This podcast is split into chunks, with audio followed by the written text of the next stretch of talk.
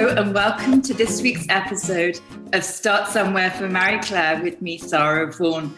And this week, I am joined from Down Under by the one and only James Bartle, who is the founder and CEO of Outland Denim. Hi, James. Good evening. Uh, hi, how are you? Thank you so much for having me. Oh, it's so great you could make it. Really, I mean, what I find what you're doing so inspiring, and as as you know, you you already know i'm very passionate about kind of ending trafficking. Human trafficking is, is, like the scourge of this planet and it's something like the third biggest hidden industry and i think what you're doing is, is absolutely uh, uh amazing. So james as you know oh, we will start you. this podcast with asking someone you know our guests you know how did you get started in life? Where did you grow up? Uh, you know, how, you know, where did the early activists come from? yeah, well, look, I had pretty uh, a, an amazing upbringing. Really, I um I live here in Australia, and my parents moved my family and I out into the middle of Queensland, so right out into central Queensland, so toward the centre of Australia. So it was um, the outback, and we were surrounded by sheep and cattle stations, and that's where I did most of my growing up. Um, although my actual family are, uh, are all from the area that we're actually based in now on Tamborine Mountain in the Gold Coast hinterland um, I spent all this time out there in this rural area. And that rural environment, I think, really set the stage for, I guess, my love for nature and um, um, and people. Um, my parents were pastors of a church, and so I I was literally every second week somebody was coming in to take my bed. You know, I had to move out to sleep on the couch, and you know, I was just raised to see um, my mum and dad really just looking for the needs within the community and, and looking for a way to to help people. You know, I saw them genuinely loving on people my whole life. And I guess that exposed me to the realities of the world, um, you know, the good and the bad. Um, but but it gave me, I guess, uh, instilled this desire in me to want to be a part of something that was was greater than maybe just um, working for myself. And um, I think that that's the foundation. But you know, I my dream was really to be a cowboy. Um, that's what I wanted to be. I wanted to be like you explained. You spent a, spent some time at cattle station, and I, and I absolutely could have pictured myself being that guy out of the cattle station for the rest of my life, riding a horse around uh, in denim jeans. So um, I think that there's lots of moments within my childhood that have really led to this point uh, in a, in my life now. Yeah, I mean, I was just telling James that one of the highlights of my life was was actually going um, to a, a, cattle station and kind of just off the probably near near where your parents were actually and because uh, you know I love horses and I, and I love I love nature and that was extraordinary and we ended up also um, I think herding some camels wild camels as well which was extraordinary oh, wow. which was just yeah, it was amazing. an incredible experience although there were rather too many snakes for my liking I have to say there's a few snakes around. Yes, we even get them at, at my house. It's a pretty regular occurrence up here. and so, so there you are. I mean, like you're in the middle of the outback, James. I mean, like you know, yes, you know, there's a love of denim, but I mean, you've ended up starting a kind of fashion business. So, I mean, kind of what you know, what took you from the kind of cowboy to to to, to building the fashion empire? Uh, well, I mean, it was a it was a pretty unique path to it, I think, and one that was very unconventional and um, unexpected as well. It was really started by going to the movies with my wife and just and seeing the Liam Neeson film Taken. And although a fictional film, um, it really moved me. It was very confronting. I just couldn't believe that that human trafficking was a real thing that existed. And so for me, it was it was a I guess a rude realization based off of the titles at the end of the movie, based off of um, these events still happening around the world. And remember leaving and, and saying to my wife that I wanted to start some kind of vigilante and go out there and eradicate these horrible kinds of people from the face of the planet. And she was very quick to remind me that uh, Liam Neeson had skills that I didn't, and we needed to look for a different different way to address it. But a few years later, I had the opportunity to see it firsthand, and you know, it was a it was a, a moment that changed my life. Yeah, it, it, it's quite extraordinary. As I think I know a lot of the listeners um, no, I you know I worked on the um, stop sex trafficking of, of, of, children and young people campaign when I was at the Body Shop, and I mean that kind of rocked my whole life and the foundations of my life. I had no idea that it was so widespread, and I think you know it's something that you know we all kind of think is is over there. It happens over there. It doesn't happen in your kind of like city town often village. And and, and when you actually see the reality of it and, and, and find out a bit more and get a bit more curious it, it is totally totally shocking. And it's something mm. i feel very strongly about you know that that that you know no human being should be enslaved in such a way is absolutely um, horrific. Mm, um, so then you are so you, you you've decided not to become the kind of the liam neeson vigilante and instead instead you decide to, to to set up a company in fashion well, it makes sense, doesn't it? oh, completely. Well, it, well, it does. It it does a lot. I mean, your great love of, of, of denim, and and and yes, I mean the fact that a, that that a lot of of of trafficking and slavery happens in the fashion industry. Yes. Yeah. Yeah. Look. Well, I, I look. I think it's um uh in hindsight a, a great a great way to be able to address these issues. But when we started, um, I can't boast of saying that there was this great strategy behind it. Really, what it was was, you know, I was exposed to this issue, and I'll never forget the first moment I saw a young girl for sale. Um, it was actually in Thailand, and um, she was obviously very scared and intimidated. And it was a moment that, um, you know, I don't think many people could see that without being moved. Um, I had two nieces at the time, no children of my own back then, and and I just remember thinking there's there's no end to what I would do for my nieces. I would I would fight for them to for them to never end up in a situation like this. And I wondered where this little girl's dad was, or her uncle, or someone. You know, someone was probably out there looking for her, wondering where she'd ended up. You know, I I couldn't fathom it, and and everything you, you you've experienced the multitude of emotions that go through you when you see something as horrific as that.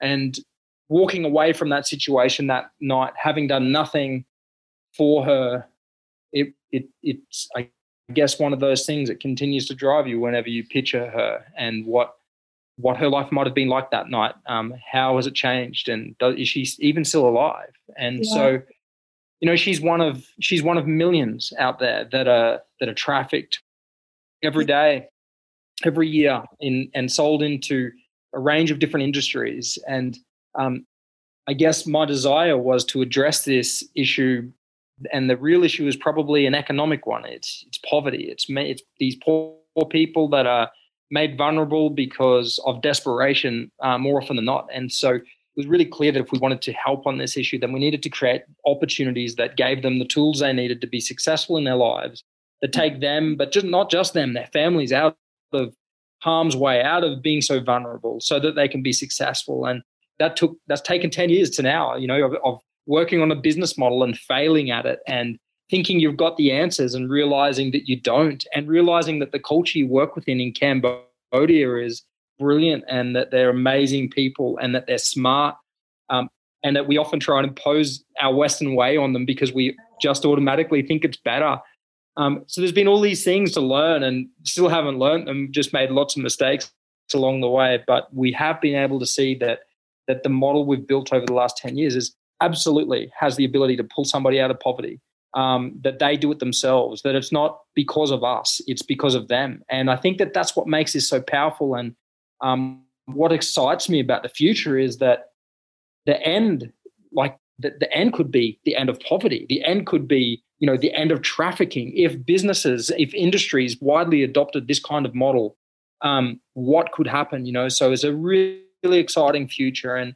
you know we're very lucky to be able to work in an industry um, uh, that that creates beauty every day, and then what goes into that product is is just um, these these this absolute um, toil over a beautiful product that has come from so much love and so much meaning and purpose um, to ending up in a customer's hands that that loves and cherishes this product, knowing that it gave freedom to somebody. I think is like what a privilege to be able to work in a job that that that does that. I, I mean, amazing, and, and and to wear that, and and actually, each of your your your jeans ha- has a little message, doesn't it, from the person who who who who made the product? Isn't that right? Yeah, yeah, it does. I mean, in inside our jeans, there's a range of of young ladies that um, work um, in producing them that put their hands up wanting to say thank you to the people that buy them. You know, it's very hard, I think, for us stuck back here in the West to really understand the realities of what these people face. And um, but the gratitude that that our staff um, uh, show and wanted to demonstrate through those pocket messages is is amazing. And I think our customers open those jeans and they may or may not have known that that message was there, but discover this message from one of the ladies that made the jeans is it's a really powerful thing and it really starts to connect uh, the two worlds together. Yeah, it's, it's, just so amazing, and I, I just think it's such an extraordinary story. I mean, there you, you know, you love denim because you, you know, you, you wanted to be a cowboy, and I, I mean, you really knew not a lot about, fashion, right? this was not, you know, there was no fashion college. Uh, you know, like, that from a conversation. but I just love that that kind of spirit, you know, of just kind of like yeah. you know being able to take that on is, is is just just so cool. And I think that you know also I'm lucky enough to have visited Cambodia and and and seen. I mean, I haven't necessarily gone into the factories, but I've seen, you know, the the, the yeah, I mean the sheer numbers of all women. Let's face it, you know, who, who are going flooding in and out of the factories. Are, you know, and and I mean you know, it's, it's a huge industry, and, and most of these women are paid, if at all, I mean, very badly, right? I mean, what, what what's the kind yeah. of average wage of, of, of, of, of these, these ladies if they get paid one? Yeah, well, look, it, it, really depends on the country you're in. I mean, one of the, the things that has happened for um, Cambodian garment workers is that the government has increased the minimum wages, which are very close to living wages now. So that's a huge improvement that I've seen over the last 10 years. Um, but there's countries where minimum wage is just so far below a living wage that you know it's impossible for families to be able to survive off it. And you talk about the women that you see walking, um, you know, going to work on their bikes or in the backs of those trucks that look like yeah. look like cattle trucks. And there's all these ladies there that um, we read stories about having left families, having left infants with family members, and having to live to maybe only see them once a year because they have to to move so far away for work. And we hear these tragic stories, um, which unfortunately exists in most um, of our supply chain um, when we talk about the garment sector. But I think that there's also lots of beauty in it. You know, there is these these ladies now that have this opportunity to provide for families. You see this sacrifice that mothers are making for their children and their families, and mm-hmm. um, they're they're willing to do whatever, which is where they find themselves in these vulnerable positions. Yes, of course, I'll move to the city to earn enough money to make sure that my family can um, have enough food to eat and hey maybe even if i can um, earn enough money they'll get an education. Um, this is this is why that they they take these risks but often end up being tricked or trafficked into other countries. Um, you know we've employed uh, people that have been stolen sold into places like malaysia um, and held in, in horrific um, circumstances. But i think it just time and time again it, it, it really reminds me of the resilience of these people. They haven't had it easy. Um, you've been to Cambodia. You've you've seen how many people have been impacted by.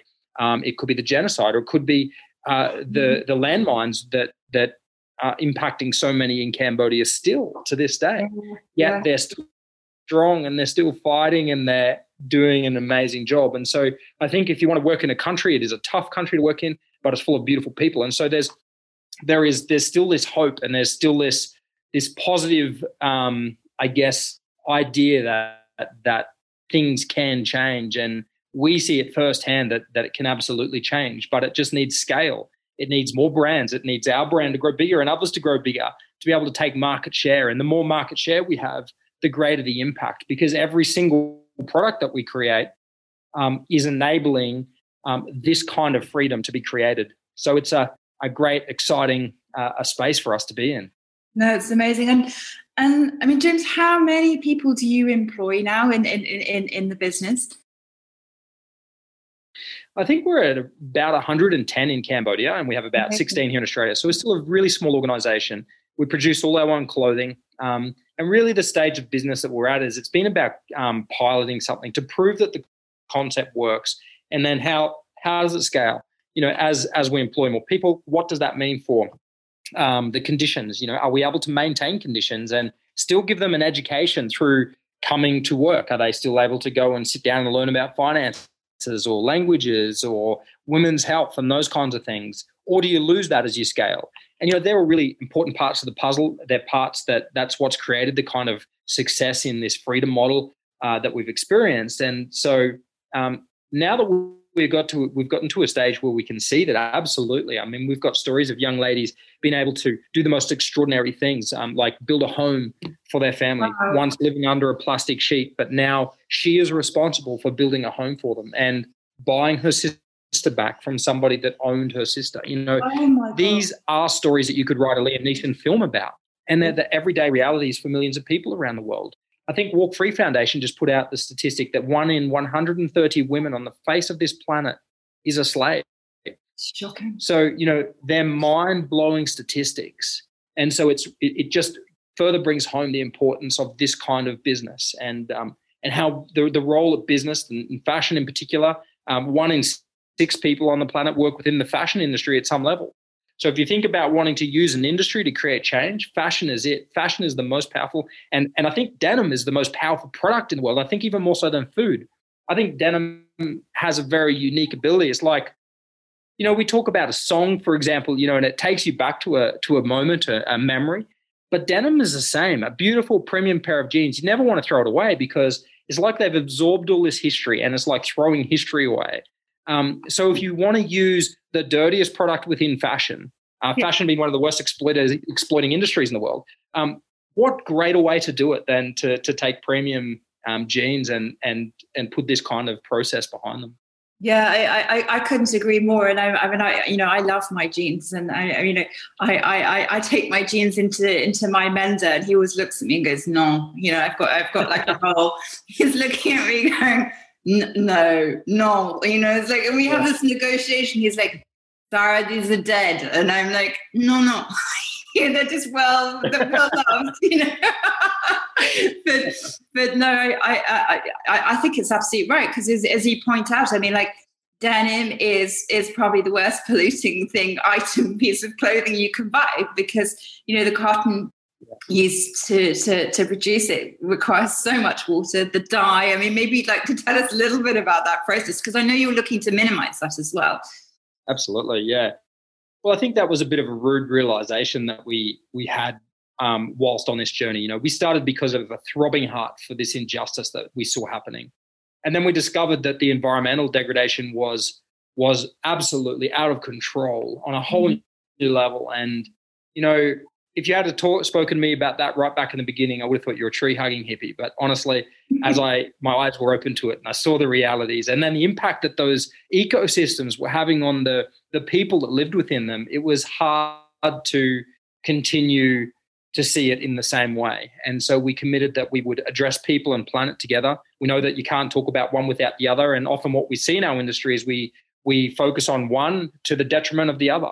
And so that's a commitment we've made as a brand is that um, although our roots are in the humanitarian side of our business, we're committed to the environmental as well. And that for us looks like using the, the latest and greatest technologies that are developed to be able to reduce the amount of water used in the processing of our denim. Um, we use orga- organic cotton.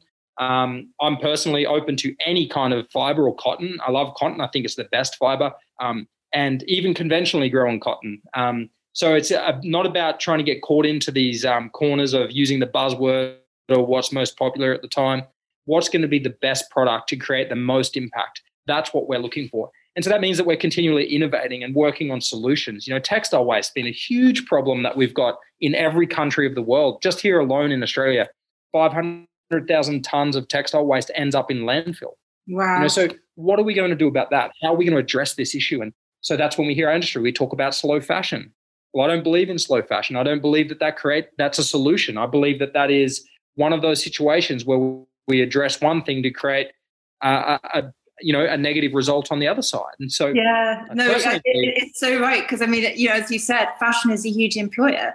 And yeah. often a, a, a, huge employer, particularly of women in marginalized communities. I mean, they are the, they're Absolutely. already struggling with with poverty. And and like you know if people if we allow people to fall through the poverty gap you know our planet is never going to rectify itself. It has to be done hand in hand. You know you you, Oh, you know you can't have unhealthy very poor people on a healthy planet. It just doesn't work. I mean you know because you know that that is you know it, it, the whole thing becomes extractive. And and we have to think of it symbiotically.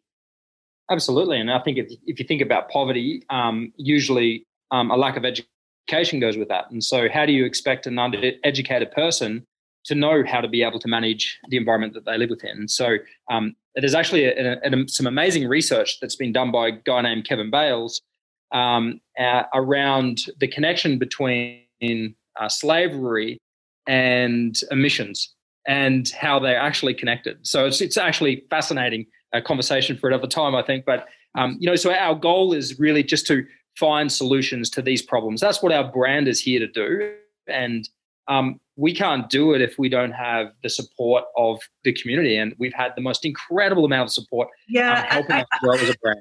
And, and, and I was going to ask you a bit about that support. I mean, because you've been discovered by, by some pretty amazing, you know, influencers and, and, and, and kind of, you know, so so tell us who, who is kind of sporting your jeans. And I seem to remember there was there was a bit of a, a royal visit to Australia where, where where your jeans were sported as well. Yeah, look, it's been incredible the, the way this is growing, but I think it's not, not just the celebrities and the influencers; it's it's um, the retailers as well. And I, I'll never forget, you know, walking into the the two best retail department stores in Canada and having their teams want to get behind and back our product that they back it until today. Um, we'd only just launched there and then also signed with our um, department store here in Australia, David Jones. Um, then this this royal hops off an aeroplane in Dubbo in in Australia here, uh, wearing our jeans, Meghan Markle. And um, you know, honestly, that just blew up the exposure that our brand had. It was quite a, an overwhelming and um, surreal experience, actually, um, just to see what someone like her can do to a brand in such a short space of time. And and you ended up directly employing quite a few more people, didn't you, as a as a result of that? Yeah, yeah, we did. A direct result of her wearing our jeans meant that we employed all of these new staff, and you know, I think the exciting thing about that is, um, you know, it demonstrates how consumerism can have an immediate impact on the most vulnerable people in our world.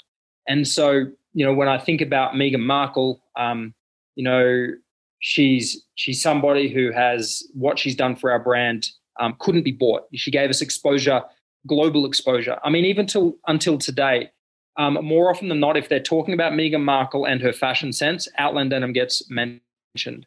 You know, so Wow. it would be tens of millions of dollars of publicity that she's given us, which then directly comes back again to impact um, the people that we're here to employ. And I think also as we we think about this, what it could be at scale too, we go, well, if we're able to prove this with our current number um, and and solidify this model, um, what happens when we take it into other countries and we set up in other countries and we start doing these these plants, you know, and you have the, that kind of support and exposure? I think it just makes it very, very easy for people to go, okay, now I can be a part of the solution rather than the problem. Because ultimately, I think we all want to align with brands that um, represent our personal values, and it's actually very difficult to find brands that do align with our personal Yeah. I, I I totally agree, and and and you know because supply chains are so non-transparent, and and you know I I've always kind of you know longed you know that that you know a bit like food labeling we have the same in kind of fashion but a bit more detail. So like you know really as as you do on your product like who made this product?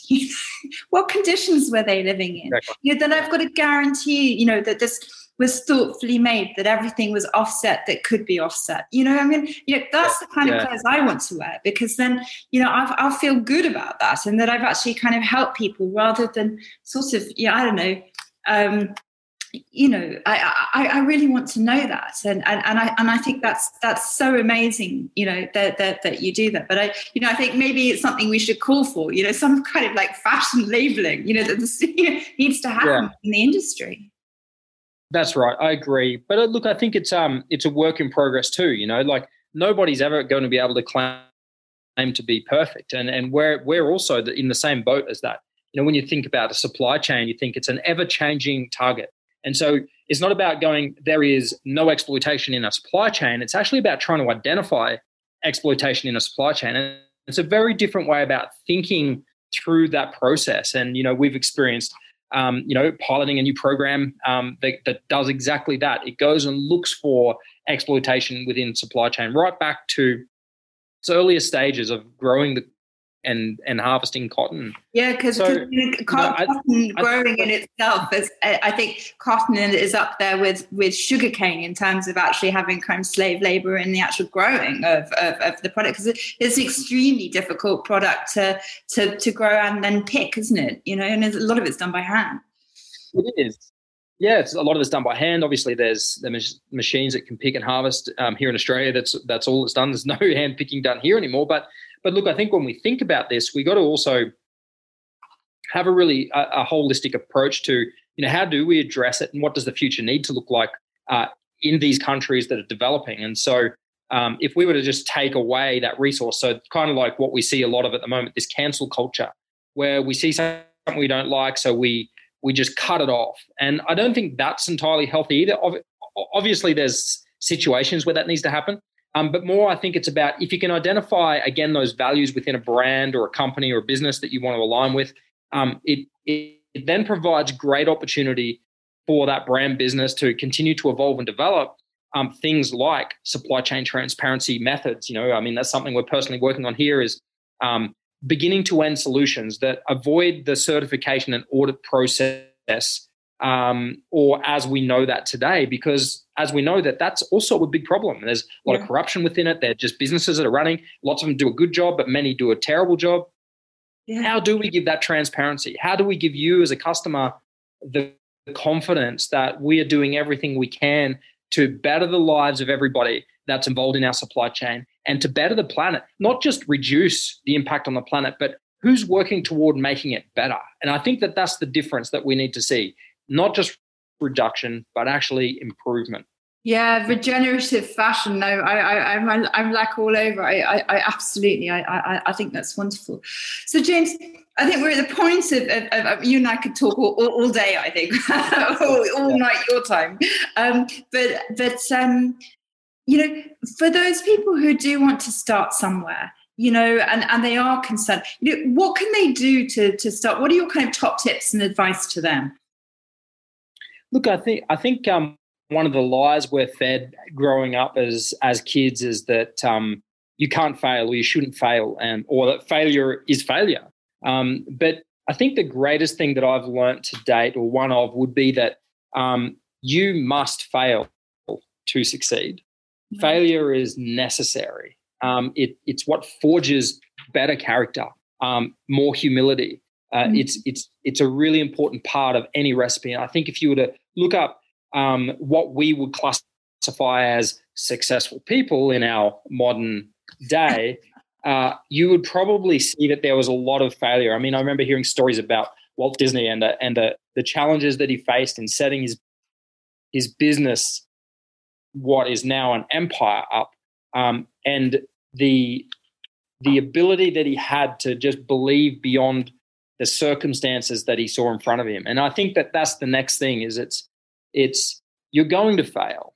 Um, that's inevitable. But do you believe enough in what it is that you're doing that makes the fight worth having? You know, that makes those, you know, moments of getting kicked in the backside worth it. You know, it's yeah. it's um, digging deep, yeah, allowing to that to forge your character.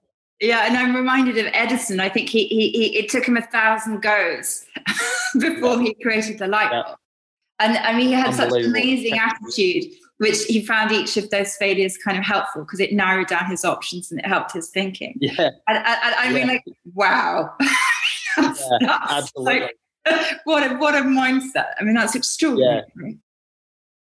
Absolutely. And I and I think, you know, we we kind of are sold the lie of that things should be or that we deserve them to be easy and that life should be a certain way and you know the valuable things in life are often somehow sold to us as being materialistic and I just don't believe that. I, I, I believe that you know we can use those things to enjoy our life or enhance our life, absolutely. But you know the the real beauty comes out of meaningful and purposeful lives, and and that's had by you know not just having it easy; it's made by having it tough. You know the the juxtapose of life, isn't it? It's yeah. It's important yeah. for us all to experience. Yeah. And how much more do we appreciate kind of our successes when they come around, you know? I mean, really. You know, Absolutely, they, yeah. they become big victories, which, Yeah. which should be celebrated. Let's face it. And and also, I think, as you as you so rightly kind of point out, like you know, what is the definition of success? I mean, I think in in recent years it's been very much a materialistic one. But you know, you can be sitting on a pile of money, having you know done some terrible things in the world, or or, or not, but but not feel very happy. And and and when you have a purpose and, and a mission that lights you up, which is you know more often than not in service to others i mean that's entirely transformative for, for, for you and for everyone around you Absolutely. Yeah, yeah, absolutely. I think you know, I think is um just trying to invest invest back into, I guess the world. You know, we're we're all taking, um, which is which is okay. Um, but how do we invest back into it? Well, how do we leave it better than when we came here? And um, you know, that's going to be different for all of us and how we achieve that. But that's that's ultimately what we need to be doing. yeah james oh wow what an amazing chat thank you so much for joining me uh, it's been so oh, so good to join you. Thank you. um, and and if people want to find more about outland denim where, where do they go they can visit our website, which is just outlanddenim.com or wherever you are in the world. It might be .uk or yeah. Um, but um, yeah, visit us there. But Instagram, we've got a um, an Instagram account and obviously all the social media handles, and um, we'd love to talk to you. You know, we're we're happy to you know help others that are on the journey too. We often um, have other brands that are reaching out, and um, that's part of our goal is to just further the industry, help the industry move forward um, you know, we think that we are that industry that can lead the charge of all industries on climate change um, and on the social injustice that um, we're all very well aware of exists now. Yeah, for sure. Because I mean, the fashion industry covers every one of the global goals, and and I, you know, I really, you know, really would would would like and I'm on a mission to to really make fashionable, you know, sustainable, purposeful clothing, you know, really commonplace. Because I feel that you know that, that the, this industry has such brilliance. And, and and people with such big hearts who are so creative, you know, like you, and and I feel that you know, I'm so excited that you know, if we all embrace it together, we can create a huge amount of positive change in the world. Well, I think you've already succeeded. I think it is absolutely becoming the thing to do um, is to be a part of this movement. Um, and, you know, to the extent where people walk into a room now and often somebody will apologize to me for wearing um, an item of clothing that we might all know as being an unethical item. And um, I find that quite um, fascinating that, that people feel like that um, without being provoked. And so what that's saying is that things are shifting, people's values are uh, are starting to align with what their purchasing behavior is. And so the future does look very hopeful. Yes, it, it does. And, and, and a reminder to all our listeners that your purpose is in your pocket. And, and in this case, your purpose is your pocket. So, uh, so, um, so really, you know, uh, you know, choose, choose wisely and, and, and uh, enjoy your fashion when you do buy it. James, thank you very, very much for joining us. Take care. You too. Thank you.